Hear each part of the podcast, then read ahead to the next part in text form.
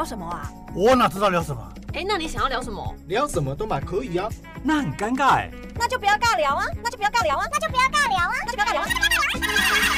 你现在收听的是《佩瑜不尬聊》。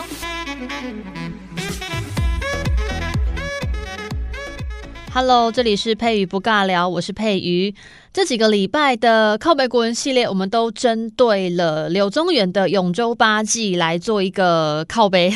他在靠北他的老板。那其实呃也情有可原啦，真的是人生过得蛮痛苦的、哦。柳宗元因为永贞事件之后呢，他的人生下半年呃不是下半年，他的人生下半场呢，基本上都非常的落魄，因为呢这个老板换人了之后，他就没有什么位置可以坐了，然后别人又避免他会东山再起。大家都知道，这个韩愈跟柳宗元并称韩柳，在文坛上面是非常重要的人物，所以呢，当然被拉下台之后，当然不能有让他再重新回到京城掌权的机会。那这个关于人生下半场这么落魄的日子要怎么过呢？当然要自己想办法过得比较愉快一点，不然真会忧郁而死哦。所以他在这个《永州八记》里面呢，他就一直在靠北。不过呢，他的文章真的很漂亮，不愧是柳宗元，他的文字超优美。我们今天要来聊的这一篇呢，叫做《姑母檀溪小丘记》。好，这个是《永州八记》里面的，应该算是第三篇吧。好，我们从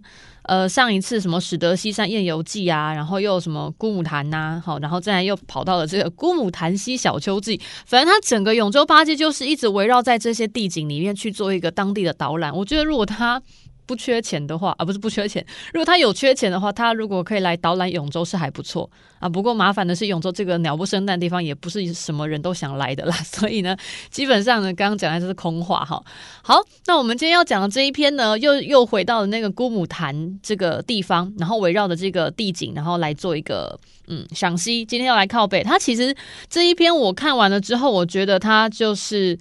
比那个靠北的力道。应该说他抱怨的力道是比上一篇还要强的。上一篇是《姑母檀记》，就是讲那个檀附近，然后说什么地很便宜，然后那个有民众他就是呃要逃，也不是逃税啦哈啊，也算是逃税啦，就是那个赋税的苛捐杂税太多，他在那边生活再继续下去的话，他可能就直接啊再趴在地板上就不用起来了，所以他就干脆把他家卖掉，然后去一个没有人会管他的地方，没有政府会抓到他的地方。那他就可以好好的安身立命哦。那是那一篇这样，他就讲一些政治的，嗯，一些可怕的地方，苛政猛于虎这样子的一个概念。然后这一篇呢，《姑母檀溪小丘记》，其实整篇我觉得他就是在讲当今的这个社会，当今的这个朝廷呢，里面都是一些垃圾，害我来到这个地方呢，就是。真的真的很不应该这样，他就很很埋埋怨，非常的愤懑这样子的一个心情。好，那我们今天不要讲太多，我每次都会讲超过二十分钟，我们今天要加紧脚步，我们就直接来到这篇文章里面吧。他这篇文章里面其实一开头呢，你就会觉得柳宗元小柳真的很闲，小柳很闲齁，因为他平常没事做，他就只能在这个永州这边闲晃。他在这篇文章的第一段，我们把它分为，我看看哈，大概就是分为三段而已。那但是他第一段就很好笑，他第一段就写说，因为大家还知道上一篇讲的吧，就是他去买了姑母檀附近的一个小亩，一片小小小地就对了啦，不是不是那个给西小地哈，不是，就是一块地就对了哈。他在买了块地，然后他就写说，他来到这个地方之后的第八天，但是他记得很清楚诶，你看他都会出门带带个小本本，然后小本本上会记说我哪一天哪一天到这边来，我哪一天哪一天又到哪边去，他其实都记得很清楚。他就写说他来到这个呃姑母檀溪的这个小丘这个地方，他是怎么找到这个地方呢？他是来到这边认识这个西山之后的，又隔了八天，可能就想说过一个礼拜好。例如说，我上礼拜有来过这里，然后我下礼拜又来这里。下礼拜来到这边的时候呢，他就就沿着这个山哦，旁边的那个可能有步道吧。是有步道吗？我觉得看起来应该是蛮荒凉的，因为我觉得他整篇都看起来很荒凉。他基本上所走出来的路都是自己披荆斩棘来的，哦、对吧？平常不会有人走到这里来啊！你看他多闲哈、哦。好，然后他就说他循着这个山旁边的一些道路，然后来到那个山的就是西北侧。哎，他真的这个方向感还蛮好的，不愧是柳小柳，不然的话他通常被贬到这个地方来，然后又就是对这个地方很不了解。我觉得他走一走应该会迷路吧？哎，那个时候可能没有 G P S 定位，没有 Google Map， 哎，没有地图，哎，他怎么可以走得回来？我觉得好厉害哦，肯定是方向感超级好的，知道这个呃东东升西落。我太久没有没有看那个自然课本了，自然地景图文间要化为文字的时候，我讲不出来，好好可怕，我的脑袋。哦，我又离题了哈。好，他就是沿着那座山那个西北那边有个步道，然后他就一直走，他还算他几步哦，他就说大概两百步吧。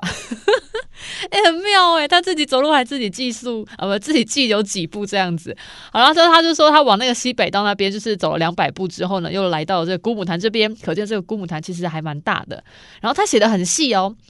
他说他来到这边，到了那个姑母潭之后呢，他又往那个西边哈、哦、走了二十五步，我觉得好细腻啊！他该不会就真的是用走路的步数来计算这边的距离到那边的距离多远？很妙哎、欸，我觉得很可爱哈。然后他就说他往西走了二十五步之后呢，诶，这个地方诶有一个就是负责在捕鱼的地点。就是那个地方有一个有一个坝，一个水坝。大家我不知道大家有没有看过那种比较，嗯、呃，就是以前的捕鱼方式，我我觉得用讲的很难去形容，大家自己去 Google 上网看一下。就是在还没有，不是不是说钓鱼哦，不是哦，就是我们那个河流，上一篇有讲到说姑母潭的那个水啊。那个染溪就是它一直呃蜿蜒之后，它有些部分是蛮湍急的，然后到了那个姑母潭之后就变得比较平缓嘛。上上一集上一集没听的自己再回去听好，我我们那个 podcast 上面都有。然后他就说这有一段那个水流是比较急，而且是就是水流很快。然后水流很快的话，大家都知道那个水里面一定会有鱼嘛，就是溪流里面一定会有鱼，所以他在那个地方就有一道坝，就是。专门在捕鱼的地方啦，好，这都不是重点，他只是在写那个地方有什么而已。反正有道坝就对了，那边有可以捞鱼的地方，就是鱼会在那边被卡住，然后就可以在那边捕鱼哈。然后那个坝的顶上面呢、啊，就是它既然是坝，它总是会有个顶嘛，顶上面就有一座小丘。好，重点来了，我们就是要讲这一个姑母潭西边的小丘。好，这个是这一篇文章里面的一个重点。那个小丘上面呢，这个小柳又开始。狂形容那个地方的就是植物，好，他就说它上面那个小丘上面有长的竹子，有树木，然后小丘上面有石头，所以它就是呃怎么说呢？姑母潭的主体就是水嘛，啊，废话，但潭就是水啊，不然那是什么？那小丘，小丘它其实它虽然有讲有竹子，然后有树，但是它其实讲小丘上面很多石头，所以我们看这篇文章的时候会觉得它就是小丘是在讲石头。好，重点来了，他要开始靠北了。他说那个石头不是石头，那个小丘上面的石头呢有很多种，然后长得都很奇怪，然后。呃，如果自己有看国文课本的朋友，呃，应该说中文课本的朋友，应该就会看到很多赏析，就说他在形容那个石头，用三个动词去形容它。我、哦、我不想，我不想讲这个哈。我重点是觉得，我觉得小柳在靠北，所以我们要讲他靠北哪里了。我觉得啦，如果你觉你不觉得的话，那就不要勉强。每个人解读方式不同。好，我就看到他就写小丘上面的石头有很多种，然后有些呢就长得。很像那个牛跟马在溪边喝水，他就写了这样子的一个感觉，他就把它拟人化。然后另外一边呢，他又写说有些石头呢长得很像正在山上攀登的那种棕熊，就是往上的。其实我觉得这个地方有点奇妙。呃，我们刚才不是有讲到说这一篇小呃不是这一篇哦，他来小柳来到这个小丘这边，然后发现这边的石头有很多种。然后有些呃是什么石头是凸起来的啊，有些很高耸啦、啊，然后有些是就是哦、呃、从那个土里面蹦出来的感觉，就好像长从土里面长出来一样，不是露在外面哈，不是整颗露在外面。然后有些样子很奇怪，其实我自己看来会觉得，就是把这一座小丘形容成目前政坛上面，因为。他就是被贬官来到永州的嘛，所以就把这个小丘形容形容成像政坛上面看到那些有的没的人，就是人真的有很多种，就跟石头一样，有些就是非常的呃，就是呃很自傲，很自傲吧，很高然耸立之类的哈啊，有些就就很像黏着别人，然后才才鸡犬升天上来的人，然后有些就是表现得非常的特立独行，然后让长官想要看到你，反正就很像在我们那种办公室里面。各各种同事都有，就是你很难去想象怎么怎么会有这样子的人。好，我觉得他好像是在形容这样子的感觉。然后呢，这些人呢，他们的行为很怪之外呢，然后又分为两种，有一种就像在小溪里面喝水的牛马，就是我们常常不是说做牛做马嘛，就是任劳任怨。然后他这个在文章里面就有写说，就是在喝水的那些牛马，在小溪里面喝水的牛马，他们的样态是就是低着的，弯着身体的，就是弯的低低的、啊、废话，溪在下面又不在上面，又不是喝瀑布，所以当然是要弯腰喝啊。所以就会觉得有些人就是能够低头，能够随便的就低头，你你人家叫你低你就低，你就为了喝水你就能低，就是有种为五斗米折腰的感觉。然后另外一种人是什么呢？他就又形容另外一种，就像在山上攀登的那种棕熊他就写这样子，就有些人他就是很奋力向上的，他是不管别人拉不拉你，只要觉得是对的事我就是往前做。所以我觉得他在第一段里面他就写到了这个办公室的生态，这个政坛的生态，生态就什么样的人都有，就是牛鬼蛇神都有。那有些人呢，就是很腰超软的，就是超级软，非常的就是健康，很健康，非常的软，就是腰腰就嫩哎、欸，腰就嫩哎、欸，很软。那有些人呢不一样，有些人腰很硬，就是非常的硬，然后就是很努力的往上面，然后靠自己的能力这样子。有些人也很蛮硬的哈，就觉得这种办公室生态好。这是他第一段，第一段我就觉得其实他就有把自己那种被贬出来的心情，其实就放在第一段写得很清楚了。其实看完这就有点难过哎、欸，觉得小柳真是真是辛苦了，因为他也无能为力啊。你被人家贬到永州来，就代表你的势力不够强大，不然的话你不可能被贬这么远。代表其实你在文坛上面虽然很厉害，但只能想说老板换人就真的是换人了啦，你再怎么厉害，人家看你也是很不起啊。好，看你就北起耶。好，我们不要再讲他，我们再来到第二段。第二段呢，小柳又回到这个土丘了。他说这个小丘呃的范围非常的小，不到一亩，就非常小就对了，好像就可以把它装到那个袖袖带里面。嗯，以前的古人穿的那种袍子啊，那种那种叫马褂吗？不对，马褂好像是年代又后面一点，他现在在唐朝。反正那种衣服就很宽大，然后那个袖子很宽，所以感觉这个小丘小到可以兜到我的那个就是衣袖里面。其实我觉得蛮有趣的是，因为他写第二段的时候是要写这个小丘为什么在这个地方没有人要他，他是要写这个感觉。但是他前面那一段就写说小丘很小，然后这么小小的一块地，然后就是好像很容易就可以拥有了。他特别写这一段，我觉得有点在反讽上面那一段，就是他上面不是在表说这个办公室里面的什么杂人都有嘛，这种杂鱼很多，就是一些神经病也蛮多的就这样子嘛。但是这些神经病在这些办公室里面，在这些政坛上面的话，他们算是很多吗？还是其实对执政者来讲，这群人也就只是一小撮的人而已，好像很很简单就可以把它拿去丢垃圾桶。就是只要顶头上司换了，其实我们刚才看到的那些 一, 一大锅的那些人，其实也不足为奇，反正他们都同一同一个篮子里面的吧，你把篮子移开就好。所以就会让我感觉他虽然写小丘上面的东西很多，但是那些东西呢，如果对放在当时的那个唐朝的那个皇帝来讲，他的老板，他另外一个二号老板啊，就因为他是一号老板的人嘛，但一号老板被 get out 了，然后现在换到二号老板，对二号老板来讲，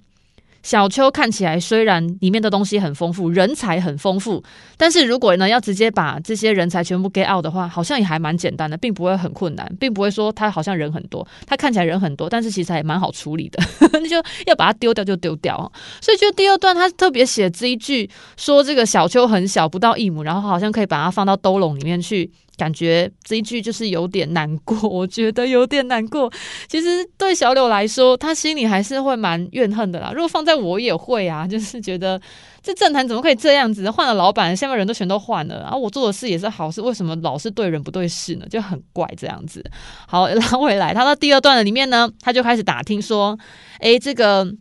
这个小丘这块土地是谁的？好，因为是看到土地一定是一定是国家的嘛，要缴税嘛，但是是哪一个可怜的人民就是又要缴他的税了呢？然后他就说，哦，就有人就跟他讲说，哦，这个是某一个姓唐的哈，唐唐朝的唐哈，某个姓唐的人家他们不要的地方啊，想卖又卖不出去。然后那个小柳就问他说，啊，给小罗贼是很贵吗？不然为什么没有人买？然后那个农民就说，没有啊，就修诶四百文。就很便宜啦哈，对那个年代来讲，就是一亩不到一亩的地，但是才四百文钱，就是超级便宜的。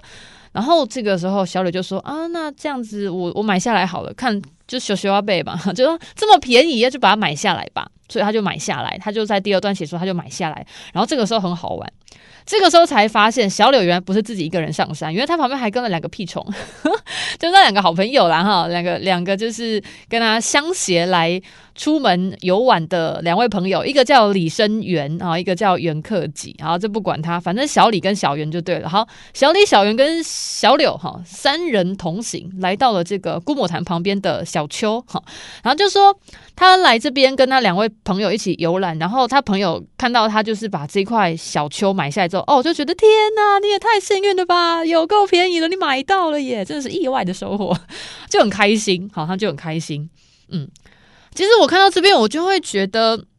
其实他这种柳宗小柳的心情，应该跟他上一篇写那个《姑母潭记》是一样的，就是姑母潭这个地方旁边有很多地，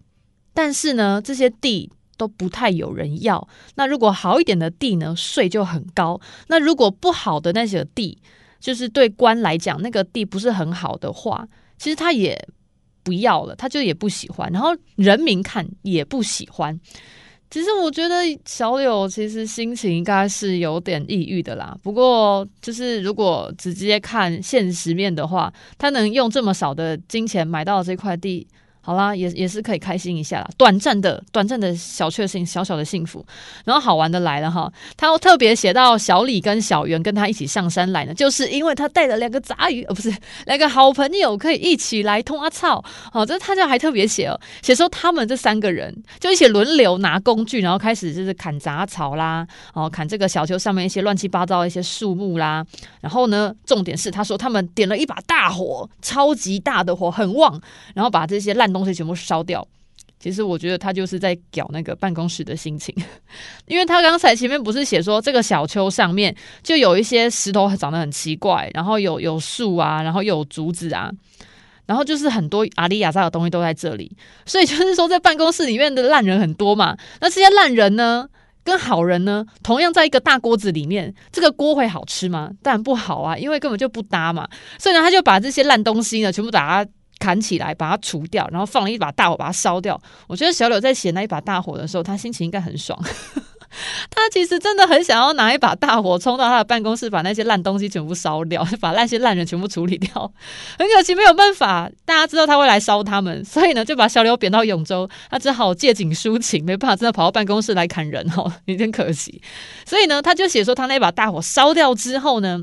这个文章的那个呃那个那个。那个原文其实写得很可爱，就是重点的重要的事情要讲三遍哦。古人很喜欢用对仗，他就写说他在这边呢、啊，呃，铲一蕙草啊，伐去恶木，烈火而焚之，然后焚之完句点，下一句就写说嘉木利，美竹露，其实险，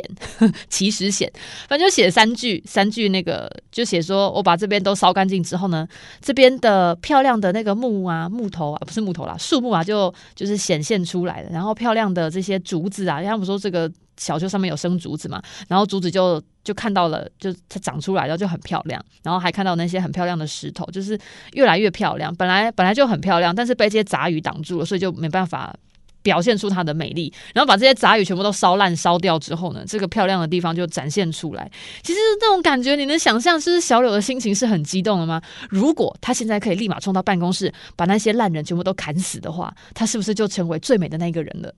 好啦，我的形容有点暴力，对不起。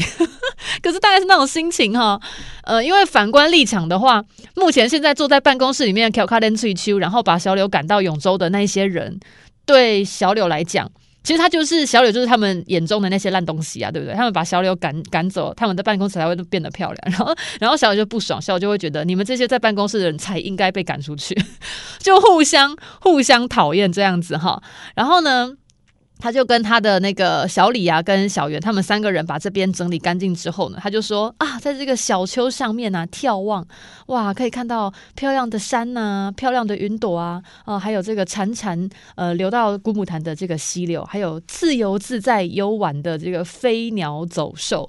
呃，你看那个地方居然还有飞鸟走兽哎，而且他特别写这一段，然后后面写说，你看这些漂亮的自然景物跟这些大地的呃这些动物们在这边空旷的地方，然后舒服的地方，自由自在的就是奔跑，那个地方可见多荒凉。在京城绝对看不到飞鸟走兽在大街上面乱窜，但是在永州的这个姑母潭的小丘上面是可以看到这些人、呃、不是人，这些动物在乱窜的。所以你看真的很荒凉耶，但是他把这些荒凉的景色写得很美。其实我觉得真的有点哀伤。然后他就说它其实这个地方这么漂亮，这些漂亮的呃这飞禽走兽哈，就是来为这个小丘来来效力，就是他们是很爱这个小丘的，这些飞禽走兽是很爱这个小丘的。然后我自己看来是觉得天哪，有够荒凉哈。好，然后他就开始写说，他们这三个人啊，刚刚除了把这边不是除了哈，把这边的草都除干净之后呢，然后就可以看到很漂亮的一些景色。然后呢，他们自己可能有带一些小板凳来吧。好啦，应该没有啦。文章是写没有啦，他就就席地而坐了哈。就因为因为公刚刚在通话草烧东西很累嘛，你可以想象吗？你在捕尾崩的时候，因为通常我们平常要去除草、要去放火的话，大概只有在清明节在扫墓的时候才能做这种事情。呃，如果你是那个那个骨灰坛是放在灵骨塔，那可能就没有这个机会哈、哦。如果如果你是要去北蒙的，要自己拿锄头去除草，然后要烧烧那些杂草，然后再做这个北蒙的朋友，应该比较懂那个感觉。你就想象我们北蒙北料料熬哦，真的是需要休困一下，因为刚刚流了很多汗，我们就直接会坐在地板上，或者坐在那个坟墓旁边，应应该都是这样子啦哈。我我讲这个大家应该不会很反胃吧？应该还好吧？就是我们我们要就是。呃，尊敬我们的这个过往的这个亲友。好 ，OK， 好，拉回来，为什么会讲到北蒙？哦，我只是想要形容一下那个感觉。然后呢，小李就说他们这三个人呢、啊，哦，就呃，因为刚刚做工做完很累，然后他们就坐在地板上休息，然后或者是躺在地板上纳凉。然后这个时候呢，眼睛看到的是漂亮的景色，耳朵里面听到的是潺潺的水声，然后我们这个灵魂精神所感受到的是啊。卡多就听没，今嘛今嘛帮他轻松啊，可以好好的休息的那种感觉，就是很好玩。你就你就想象你做完工作很累之后，然后你刚才就是 complain 那些 complain 完之后，就是可能顺便喝了几，可能两罐秘鲁也灌下去了，就觉得啊好，我刚才已经靠北完了，现在心情蛮蛮开阔的啦。人总是要哭一哭，或者是吼一吼之后呢，心情可以得到平复哈，不能把那些不开心的事情一直压在心底，这样子的话可能会得忧郁症。所以呢，现在他的心情跟这个他的小李啊，跟这个小袁还有小柳三个人呢，大概就是好，刚才我们已经听小柳靠北完了，我们现在就陪着他躺在这个漂亮的草地上面，然后旁边还有姑母潭的这个水声，那我们就是轻轻松松、快快乐乐、圆圆满满的休息一下下吧，大概是这种感觉哦。然后呢，这个小柳很可爱，他在他的 ending 的地方呢，他就有写说，因为他刚刚说他是花了四百文，然后买到这个小小丘的嘛，他就说我买这个小丘啊，距离我上一次去那个姑母潭旁边买那块小地啊，小小的一块地哦，这两个地方啊，其实整理完之后都是哦风景圣地，就是风景非常的漂亮。然后呢，他很可爱，他就写说，我买了这两块地的这个时间哦，这间隔真的不到十天呢，我就买就买了两块地。如果对一些很爱置产的人来讲，应该也没有这么好的机会吧？其实我觉得有点有点在自自嘲啦。因为如果你不是被贬来永州的话，永州这个鸟不生蛋的地方，如果不是因为你被贬的话，基本上小柳你这个辈子也没有机会来到永州，并且呢，你也没有这个机会呢去知道永州多美。你是因为在官场上仕途不顺，所以你被贬到这个地方来。然后呢，你目前虽然不是说很有钱，但也不是说没有钱，但就是还有钱可以花，然后还可以买地，对农民来讲是已经没有想要买地的这个想法了，所以呢，他其实有点自嘲啊。其实看他真的有点难过哎，哎，真的是啊，好难过、哦。为什么就是有时候发现每次看完都会有种满满的负能量呢？然后呢，最后一段，最后一段呢，他又写写到一种感叹，其实这种感叹就跟我们现在人很像哈、哦。他又说，你看这个小丘这么漂亮的这个景色啊，如果这个景色要是放到台北的话。什么信义区啊，什么什么地堡啊，我跟你讲，这个地方呢，真的是每个人都会想要来买，而且呢，就是因为想要来买，所以炒房就会炒得很厉害，炒土地就会炒得很很很可怕，然后越炒就越高，可能没有机会可以买到这个东西啊、呃，没有没有办法买到这个地方。但是这个这些这么漂亮的风景的名胜的地方呢，把它丢到永州这种偏偏荒之地，就是蛮荒之地，鸟不生蛋、鸡不拉屎的鬼地方。并且呢，连当地的农民，还有当地可能呃渔夫哈，因为他在姑母潭旁边嘛，一定会有人在那边钓鱼嘛。结果呢，连这些农民跟那些渔夫呢都不想要买，然后呢才卖四百文钱，就是而且重点是这四百文钱是已经挂很久了哦，已好几年都卖不出去的地方哦，是因为刚好这位可怜的小柳被贬到这个地方来，然后跟小李还有小袁呢，然后来到这个地方陪他一起在这边拖草，然后他才买了他。不然的话，他其实根本没有机会买到这这块地啊。这种感觉有点像什么？嗯，可是如果拿比喻的话，也有点有点尴尬，因为因为我自己的故乡是是是是嘉嘉义，我总不能乱比喻吧，不然的话这样子住在嘉义的这个听友们听到应该会北宋哈。哦，不管啦，反正你就想象，如果在嘉义的某一块很漂亮的一块地，但是那一块地。呃，不然这样好，像像水源地好，水源地那边就是有蛮多很漂亮的豪宅，然后嘉义有个地方叫小天母之称，那个那个文雅社区，你想想看，文雅社区的某一栋房子，如果放在台北信义区的话，它那个价位会变成多少？应该超贵了吧，超级贵，你知道吗？现在嘉义的那个房价已经两三千万了耶！天啊，嘉义耶，我自己都很难想象。但是如果嘉义就两三千万的话，你看到如果你放到台北的话。以嘉义的坪数，然后放到台北，你就会变成多少？一定贵死啊！这辈子肯定都买不起了啦。哦，不会啦，我是我买不起啦，很多人应该买得起哈、哦。我比较不上进，钱比较没有那么多。